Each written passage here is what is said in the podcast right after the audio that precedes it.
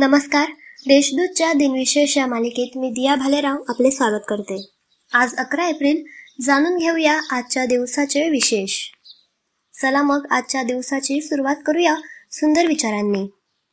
आयुष्य हे साधं सरळ आणि अपेक्षेशिवाय जगायचे ठरवले तर संकटे जवळ सुद्धा यायला घाबरतात. एकोणीसशे एकोणीसमध्ये आंतरराष्ट्रीय मजूर संस्थेची स्थापना करण्यात आली. एकोणीसशे शेहेचाळीसपासून संयुक्त राष्ट्रांची एक विशेष संघटना म्हणून ओळखली जाऊ लागली. एकोणीसशे सत्तरमध्ये अपोलो तेरा यानाचे चंद्रावर जाण्यासाठी प्रक्षेपण झाले. ऑक्सिजन टँक खराब झाल्यामुळे ही मोहीम अयशस्वी झाली. एकोणीसशे शहात्तरमध्ये ऍपल कंपनीने ऍपल वन हे कॉम्प्युटर तयार केले. ऍपलचे बाजारात आलेले हे पहिले मॉडेल होते. एकोणीसशे ब्याण्णवमध्ये चित्रपट निर्माते दिग्दर्शक लेखक भालजी पेंढारकर यांना दादासाहेब फाळके पुरस्कार जाहीर झाला. आता पाहू कोणत्या चर्चित चेहऱ्यांचा आज जन्म झाला. विचारवंत आणि समाजसुधारक महात्मा ज्योतिराव फुले यांचा अठराशे सत्तावीसमध्ये जन्म झाला.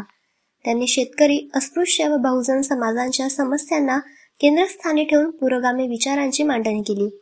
महाराष्ट्रातील स्त्री शिक्षणाची मुहूर्तमेढ त्यांनीच केली. महात्मा गांधी यांच्या पत्नी कस्तुरबा गांधी यांचा अठराशे एकोणसत्तरमध्ये जन्म झाला. लग्नसमयी त्या निरक्षर होत्या. त्यांना गांधीजींनी लिहिण्यास व वाचायला शिकवले. स्वातंत्र्यापूर्वीच्या काळातील भारतीय चित्रपटातील लोकप्रिय गायक कुंदनलाल सैगल यांचा एकोणीसशे चारमध्ये जन्म झाला. त्यांच्या गैरफिल्मी गजराल सुद्धा फार श्रवणीय आहेत. लॉन टेनिस खेळाडू रामनाथन कृष्णन यांचा एकोणीसशे सदतीसमध्ये जन्म झाला. एकोणीसशे पन्नासच्या दशकात जगातील सर्वश्रेष्ठ खेळाडू म्हणून त्यांची गणना होत होती.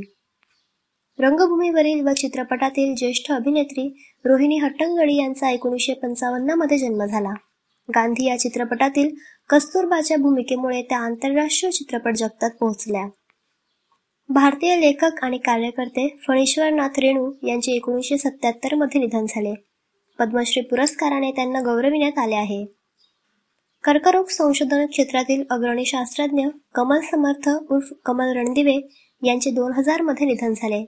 पद्मविभूषण पुरस्काराने त्यांना सन्मानित करण्यात आले आहे. भारतीय लष्कराचे जनरल लेफ्टनंट हनुज सिंग राठोड यांचे दोन हजार पंधरा मध्ये निधन झाले. आजच्या भागात एवढेच. चला मग उद्या पुन्हा भेटू. नमस्कार.